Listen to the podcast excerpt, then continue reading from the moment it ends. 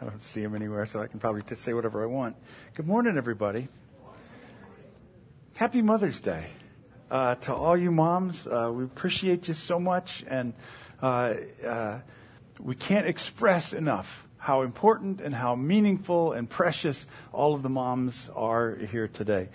And uh, that is the extent of my Mother's Day sermon. Uh, and I'm very sorry about that. But uh, if it means anything, I treat Father's Day the same way. So uh, uh, we seriously, we really appreciate all the moms that are here. And uh, if your mom is with you, be sure to um, treat her with the love and the care that she deserves.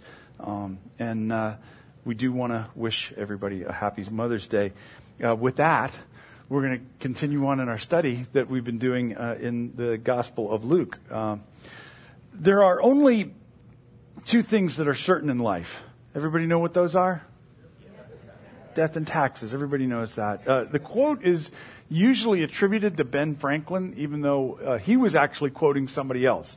He was quoting Christopher Bullock, who was an English actor back in the early 1700s, and he had put that in a letter that he wrote. Will Rogers famously said the only difference between death and taxes is that death doesn't get worse every time Congress meets, which I kind of uh, agree with that. Uh, I wish I could say we were talking about death this morning, but unfortunately, we're going to be talking about taxes in, in our study in Luke today. If you've got a Bible, if you'd like to follow along, if you'll go to Luke chapter 20, please. We've been reading the final section of Luke's account of Jesus' ministry. Jesus has come to Jerusalem for the Passover celebration. He entered the temple. He staged a protest to forecast the temple's end, and he's been accosted by the religious leaders who have pretty much had enough of his antics and what he's been saying. But they're impotent to be able to stop him because he's enjoying a lot of popularity by the crowds that are there at Passover right now, um, that are gathered for uh, in Jerusalem for the Passover. So last week we read a parable that Jesus told about the religious leadership, comparing them to villainous farm tenants who violently tried to usurp the landowner's place and who met a violent end because of it. And uh, we took lessons from that about our own responsibility as stewards of of God's activity in this world and, the, and, and staying on the task that was given to us. So things are heating up for Jesus in the story that we've been reading as Luke has been unfolding it for us here. Things are heating up. It's like a symphony building towards its climax, the crescendo, the, the pace quickens and the tension rises in each thing that we're going to be reading here. Today, Jesus is going to have another encounter that's orchestrated by the religious leaders that's intended to get Jesus in trouble by posing to him an impossible question. Jesus evades the trap, and his response actually provides us with some very important truths that help us understand what our priorities are as 21st century followers of Jesus in this world. So, if you're there in Luke chapter 20, we're going to pick up where we left off, starting with verse 20. It says, Watching for their opportunity, the leaders sent spies, pretending to be honest men they tried to get Jesus to say something that could be reported to the Roman governor so that he would arrest Jesus, so the Roman governor would arrest Jesus. So Luke really pulls no punches whatsoever in his description of this scene. He, there's no ambiguity to this whatsoever. This is a nefarious trap. He says the religious leaders sent spies, and in the Greek, the word there means someone who lies in wait to ensnare another person, like you'd ensnare an animal. And what they try to trip Jesus up and trap him with is something that might get him embroiled in, in what we would consider a political controversy at that time. They want to get, get him to say something that they can report to the Roman governor, who was Pilate at that time, to get him locked up, or better yet, to get him executed. And, and we don't want to pass over this too quickly uh, as this is written for us. Uh, these these dishonest spies are sent by the religious leaders, the ones who were supposed to be representing God's interests in Israel.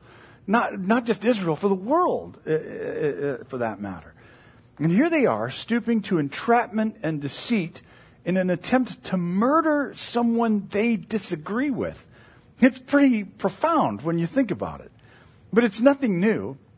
I mean, this sort of thing has happened. It happened all through Israel's history as we read about it in the Hebrew Bible. It's happened all through church history. And there's a lesson for us just in this first part of what it is that Luke is, is recording for us here. And that is that misplaced allegiance can make religion a dangerous force in this world. And as I said, this is no stunning revelation. Uh, I mean, all we have to do is think about how many holy wars, wars that have been described as holy wars, have been fought throughout the history of our world. I can tell you it's far too many. One is far too many. The religious leaders, you know, they didn't, they didn't start out as deceiving, murderous people.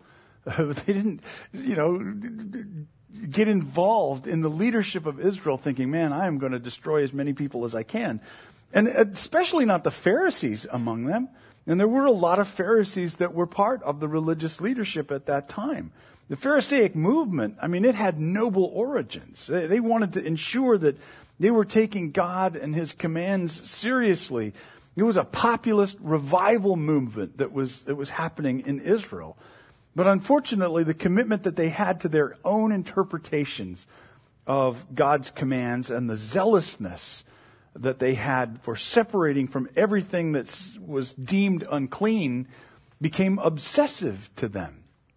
And over time, their allegiance transferred from God to their beliefs about God.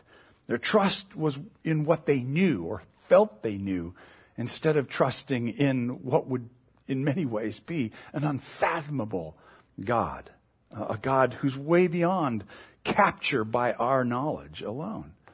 So that misplaced allegiance began reshaping them. They began to change into something else. And as we see in the text, it actually made them a dangerous force in this world, willing to go to those kinds of extreme lengths to destroy somebody they disagreed with. Now that was them. The question always has to be, what about us? What does this mean to us? Are, are we people who are willing to go to war with someone else over our views or our interpretations about God, about doctrine or cultural changes or political parties? Are we willing to humiliate and denigrate our fellow person over things like that publicly, like on social media or privately as we speak about someone else to others? misplaced allegiance in the sphere of religion, in the sphere of Christianity, we could say, let's keep it, let's keep it here close to home, can reshape our values if we're not careful. It can make us a dangerous force in this world and not in a good way. I've said before, I've said many times, church is a dangerous place. We come in here and and we have a lot of trust in this. We put our trusts and hopes in, in, in the genuineness of the motives behind what it is that we do. But all of that, we've seen throughout history, we see it in the news on a regular basis, can, can get twisted. The, the allegiances get misplaced. And things go awry and can hurt people. I know that I myself was, was a, was, was a victim of that sort of harm. And that's not God's intent for us. That's not God's intent for his people. That's not God's intent for the church at all. The framework that, that Jesus gave us, the framework for our allegiance was provided to us in places like Matthew 22. And it's something that is probably the motto, of almost any church, any given church throughout the world. And it's so simple. Love God with everything you have. Love the Lord your God with all your heart, soul, and mind and strength. And then love your neighbor as yourself the simplicity of that, but the, the lifelong challenge that it is. That's the pattern that we're called to build our allegiances around. A commitment to God, and that commitment and allegiance to God expressed through a love for our fellow person. Love God and love people. It's not splashy, it's not sensational, but it is the way of the cross. And according to Jesus, unless we're taking up our cross to follow him, we're not really following in his patterns. We're not being his disciple unless we're following that way. So the framework that he gave us to love God, love people, those are the, those are the points of focus for our allegiance that can keep us from becoming a dangerous force in this world. Okay, well, the secret agents, they come to Jesus, and here's what they ask in verse 21. Teacher, they said, now we know you speak and teach what's right, and you're not influenced by what others think. You teach the way of God truthfully. Now tell us, is it right to pay taxes to Caesar or not? Okay, so they come out the gate speaking flattering words. You're so honest, you're impartial, you teach God's word so faithfully, and it's not, those aren't things that they or the ones who sent them actually believed.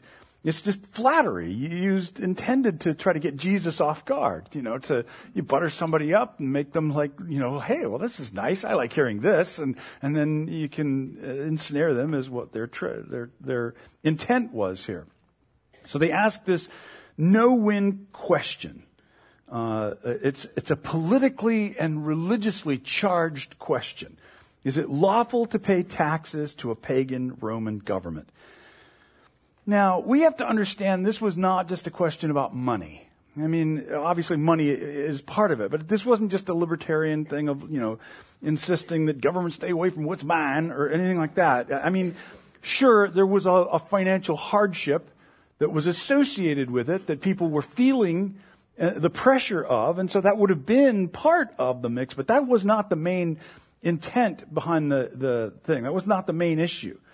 The, the Romans had imposed what was called a poll tax, or some have called it a head tax. Basically, it's an, an amount of money that was owed to the Roman Empire just by virtue of a person living in a region. So it wasn't based on income or available resources. It was just an arbitrary sum uh, imposed by the emperor for the people of that region. In other words, so imagine there's an emperor somewhere who says, "Oh, you guys live in Panama City Beach. Well, you know, you're going to have to pay an extra eight thousand dollars a year to to live there." And you know, so you got to figure out. I got to budget that in, and you know, if if life is difficult as it is, trying to figure out where that comes from and for what. I mean, for no real reason other than that you just live there. So it was a, it, it was likely that this is the tax that's in view here because it was a wildly unpopular uh, tax, and it was also uh, a verdant symbol of Rome's uh, subjugation of Israel. Everything about that tax was, was reinforcing the idea that Israel was not sovereign in and of themselves, that there was a foreign agency that controlled them and controlled their finances. Many uh, Jewish people opposed paying that poll tax on patriotic grounds. And in fact, years earlier from this event here, a guy by the name of Judas of Galilee stoked an armed tax revolt over this very tax. Uh, and he was mercilessly crushed by Rome. But uh, he had a big following. There were a lot of people who, who were on board with his determination to resist that tax. So here, Think about this scenario. Jesus is surrounded by Galilean people who are there in Jerusalem for Passover. And we can imagine they've got very strong opinions about this tax, about what it is that has been imposed on them. And the question was, in the minds of the average person, about Jewish faithfulness. Whether or not this was being faithful to God to, to pay this tax. Because from the time of the Babylonian invasion, some 500 years before this, the people of Israel had not, for any length of time, any uh, you know long period of time, enjoyed sovereignty as a nation. One superpower after another had controlled that region of which they were a part of, right up until Rome came in, when Pompey came in and, and took over the region in, in Rome's name. The Jewish people who were supposed to be the free people of God, who inhabited what was called the promised land, were not free from outside control. And this tax was a painful reminder of that, and it reinforced for them that sense of continued exile from what it is that God intended for them. Beyond that, there was the coin itself. The coin uh, had the face of Caesar stamped on it with the words Augustus Tiberius, son of divine Augustus. What does that mean? It means basically, if you were to pare it down into our vernacular today, it said son of God on the front of the coin. And on the backs, on the back of it, it said the high priest. And so, you know, son of God, high priest, it's almost as though the Romans were trying to find the most offensive terminology on their coins for the Jewish people. Everything about it screamed of paganism uh, to the Jewish mindset. So the question that hung in the air for Israel, and so this wasn't a simple little thing, just about, you know, I don't want to have to pay as much. The question that hung in the minds of the Israelites was, is it sinful for us to pay this tax and use these pagan coins? Pagan coins that fund a pagan empire that does pagan things and commits pagan atrocities around the world.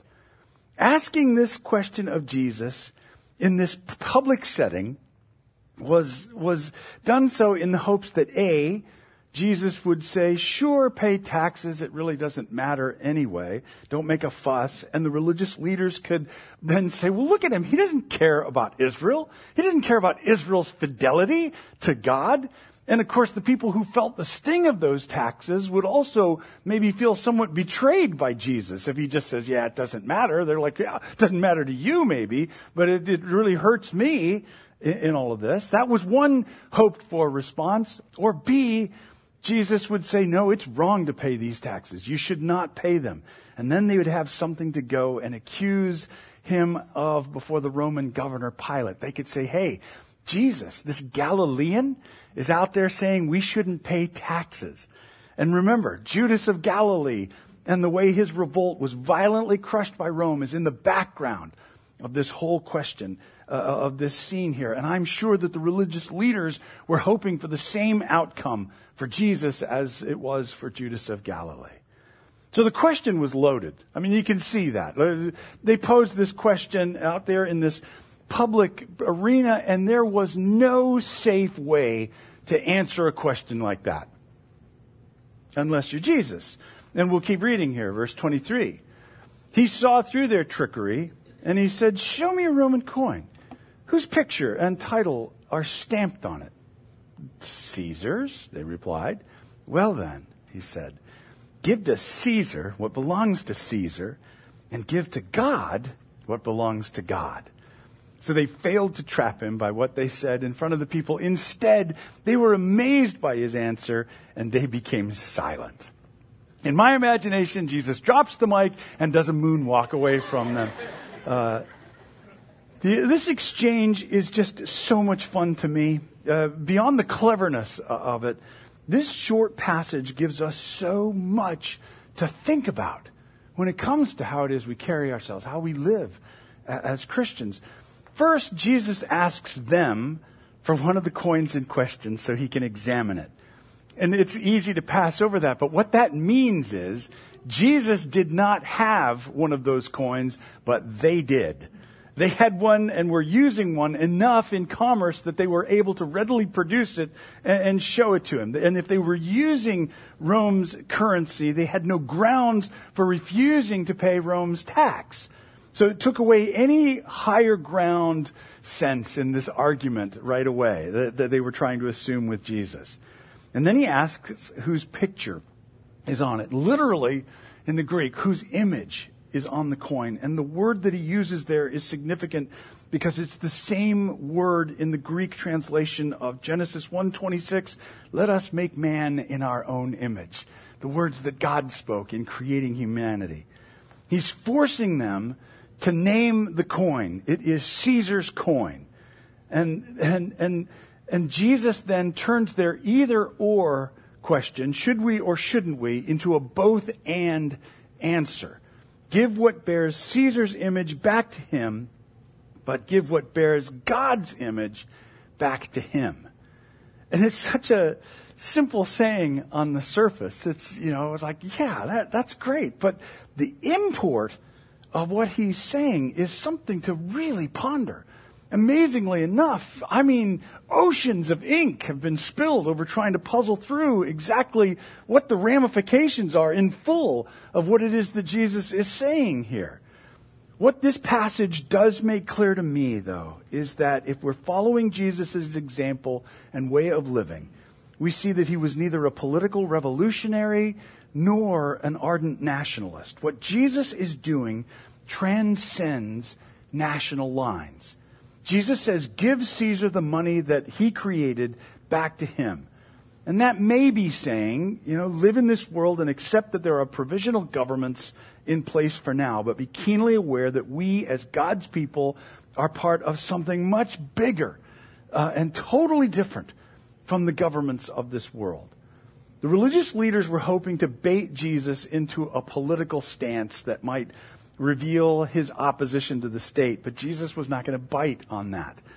And, and I don't think he was trying to say, as, as some have postulated, I, I don't think, you'll have to think it through for yourself, but I don't think he was trying to make the point that government and religion are things that we pursue separately from each other, but more like, as we read in the larger New Testament, that God is shaping his people into a model of redeemed society. The church is God's nation, God's community. It's supposed to be an anomaly on the cultural landscape that reveals what it's like when heaven and earth overlap.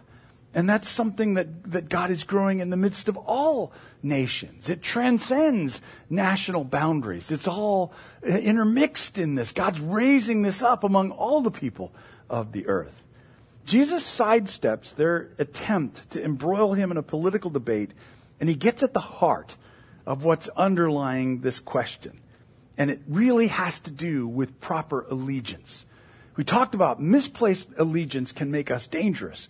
But what is the proper allegiance? And this is what Jesus is getting at. His answer reveals this foundational truth that can actually guide us eh, as we navigate all the twists and turns of government's claims as well as religion's claims on us. Our calling is to give full allegiance to God alone.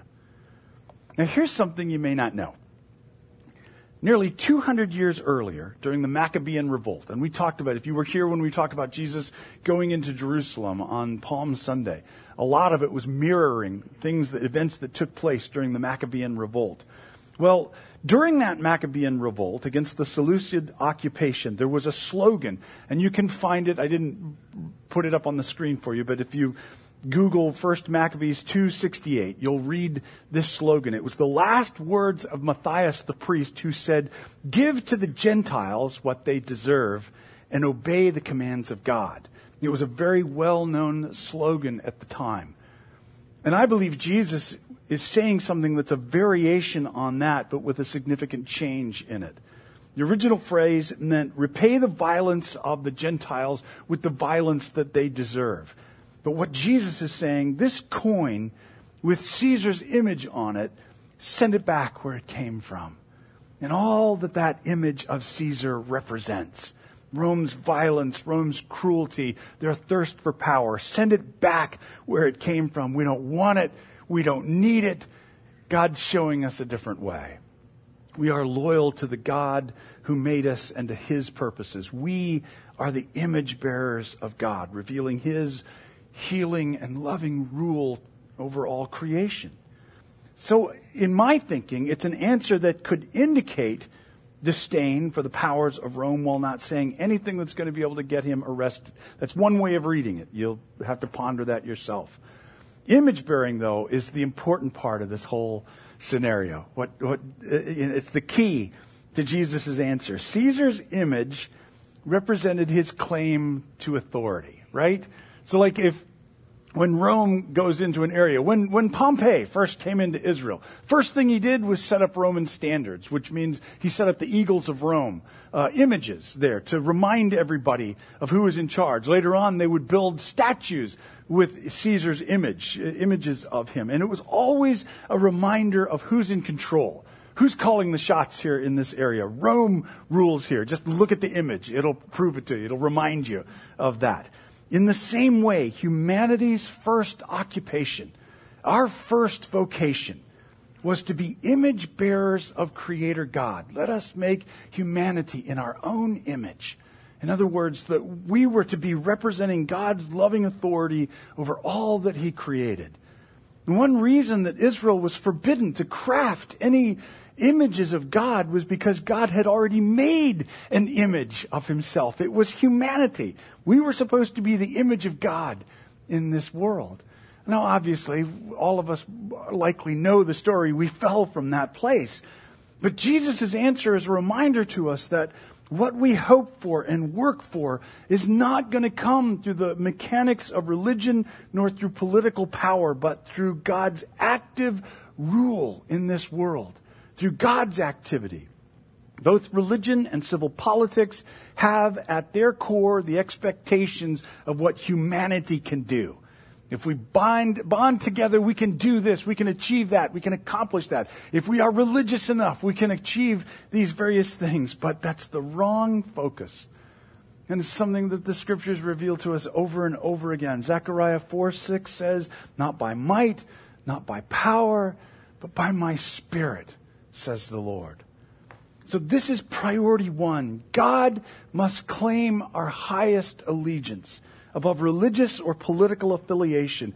God's values and purposes have to supersede any other claim of power or authority in our lives. It comes back down to God, His purposes, and His purposes alone. Yeah, well, but yeah, fine. That's nice, but what's that look like? I mean, you know, we can say that I'm loyal to God, but what does it mean? Like, what is that going to look like when I get up in the morning and I brush my teeth and I head out the door for the day? What does that mean? Well, as we noted earlier, Jesus provided us the framework through which our loyalty is expressed to God. Matthew 22. He was asked, What's the greatest commandment? In other words, what is the commandment that, that sh- should be molding our allegiances to God? What sums up the law and the prophets? What gets repeated over and over again in different variations through almost every author of the New Testament? Love the Lord your God with all your heart, mind, and soul, and love your neighbor as yourself. And so, if we're wanting to understand how we express our allegiance to God, it's revealed in our love for Him and is usually expressed, that love for Him is usually expressed by our love for our fellow human, our fellow person. This is how we are image bearers of God in this world. In a world full of conflict and chaos, in a world that's constantly biting and tearing one another apart, we are called to represent our love for the one who made us by showing that love for our fellow human being in the life that we live. So the question that we have to grapple with is, are we pursuing that calling? As we look at our lives, what fuels our passion? What fuels our dedication to God? What are the things that define us? When somebody says, Oh, hey, Rob, he's a Christian, what do they know about me? What do they, what do they think of first? What is it that he's passionate about? I mean, look, we're all going to have passions and different, and you know, somebody can look at me and say, oh yeah, well, Rob loves comic books, that's for sure. You know, well, okay, true. Rob does enjoy comic books. Rob seems kind of old to enjoy comic books. Yeah, we're all worried about it, but it's the reality of it. But beyond that, when we're trying to understand Rob as a Christian, what are we thinking about? What comes to our minds? What, and I'm not asking you to do that. I'm just saying these are the questions that we pose to ourselves as I think about this, what is it? What do I want to be known for? What did Jesus tell us is going to be the, the hallmark of how it is that we're identified as his followers? They're going to know you're Christians by your doctrinal fidelity. They're going to know you're Christians because you've, you've excluded the right kinds of people. They're going to know you're Christians by what, guys? By your love for one another, which has to extend beyond just, okay, well, I can love this person because they're a Christian, but that person? Uh, no. No, obviously, that's going to extend to all people, to all that were created in the image of God. All of us, all of us created in the image of God, image bearers of God, lost from that vocation, being called into reconciliation with God. You know, all of the different things that we can get ourselves excited about doctrinal ideas and boundaries that we cling to. Sometimes it's just a desire to, if we're going to be honest with ourselves, it's a desire to prove that we're right and those other bozos are wrong. But I would, I tend to believe that Jesus would sweep all of those things aside as being unworthy of our, of our affection, being unworthy of our passion. Love God with all that we are and demonstrate that love by loving the people around us, the people He created, the people He's already expressed that He loves. God so loved this world that He gave His one and only unique Son, that whoever would believe on Him would not die but have eternal life. God didn't send His Son into the world to condemn the world but that through him the world might be saved. So, you know, maybe you're thinking, you know, Rob, I've heard you say this. You say this a lot. And, you know, granted, I do. But, you know, you might be saying, but Rob, I've tried this. I'm no good at it. I'm no good at loving the, the, people around me. I'm no good at loving unlovable people. I know. I'm not either. Nobody is. None of us are good at this. This isn't something that we're going to be able to achieve on our own.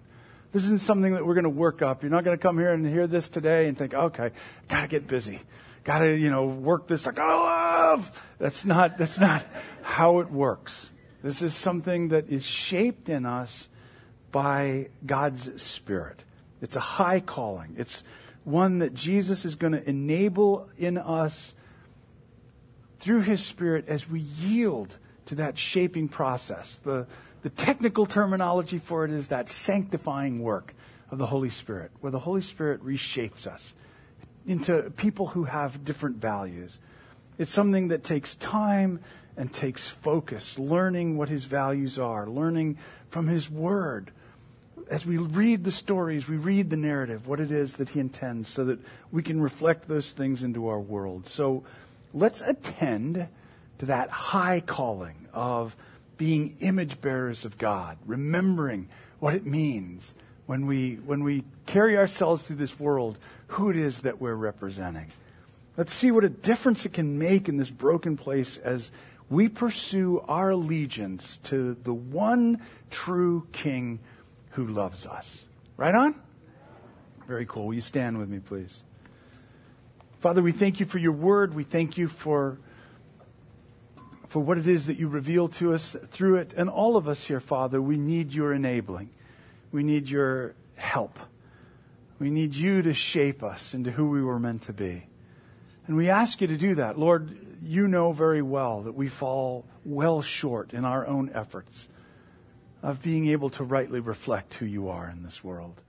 But we know that you, by your Spirit, can draw out what's best in us and so I pray that you do that for each person here, Father. Draw out what's best. Lord, uh, we pray for all the moms and mothers to be that are here with us today. We thank you for what it means to us that family has uh, been part of the great gift that you've given to us as the human race. We thank you for all of these moms. We pray that your blessing is upon them. We pray that you encourage and comfort, that you wrap your arms of love around each and every one. And we pray all of these things today, Lord, in Jesus' name. Amen. Amen.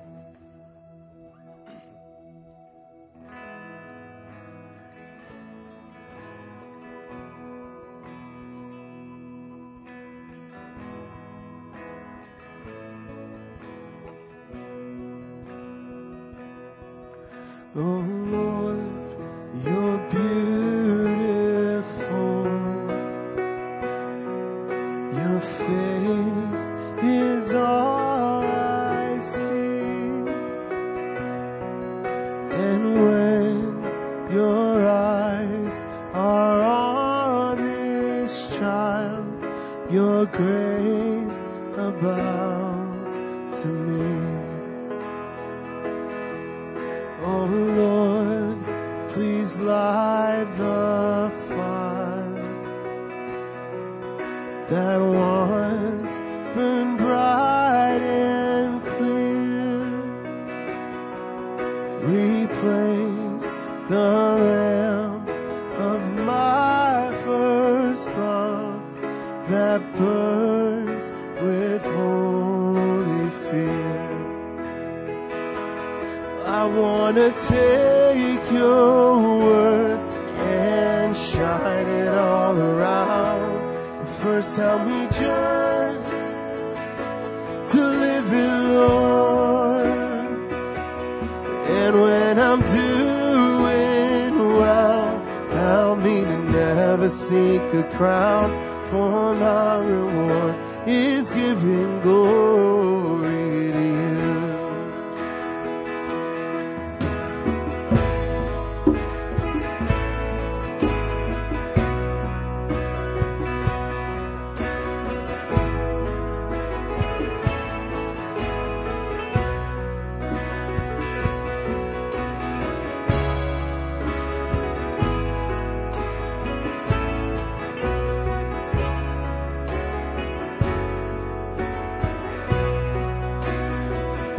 Want to take your word. Well, I want to take your word and shine it all around. But first, help me just to live it, Lord. And when I'm doing well, help me to never seek a crown, for my reward is giving glory to take your word? Well, I want to take your word and shine it all around. But first, help me just to live it, Lord. And when I'm doing well, help me to never seek a crown, for my reward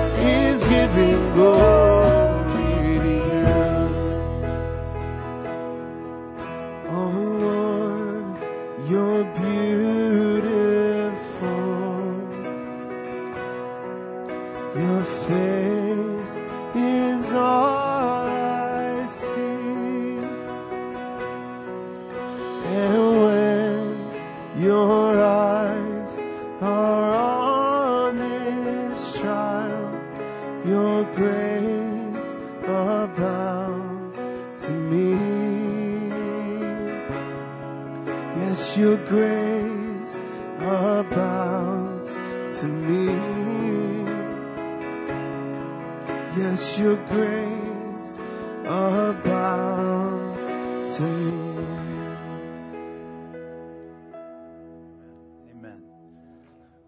with us and guide us through this day, through this week.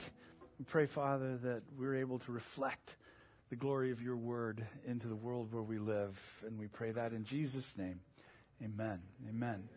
Uh, we're going to speak this blessing on each other before we bail out of here. Reminder that if you haven't been baptized and you'd like to be baptized, you can sign up at the back uh, over by the info hub, or you can go online and sign up. But uh, we're looking forward to that. We got a couple people getting baptized next week, so we encourage you too to make plans to go out to Rick Seltzer Park and join us uh, as we do that. So let's speak this together. May Christ be a light to illumine and guide you. Christ be a shield to overshadow you. Christ be under you. Christ be over you.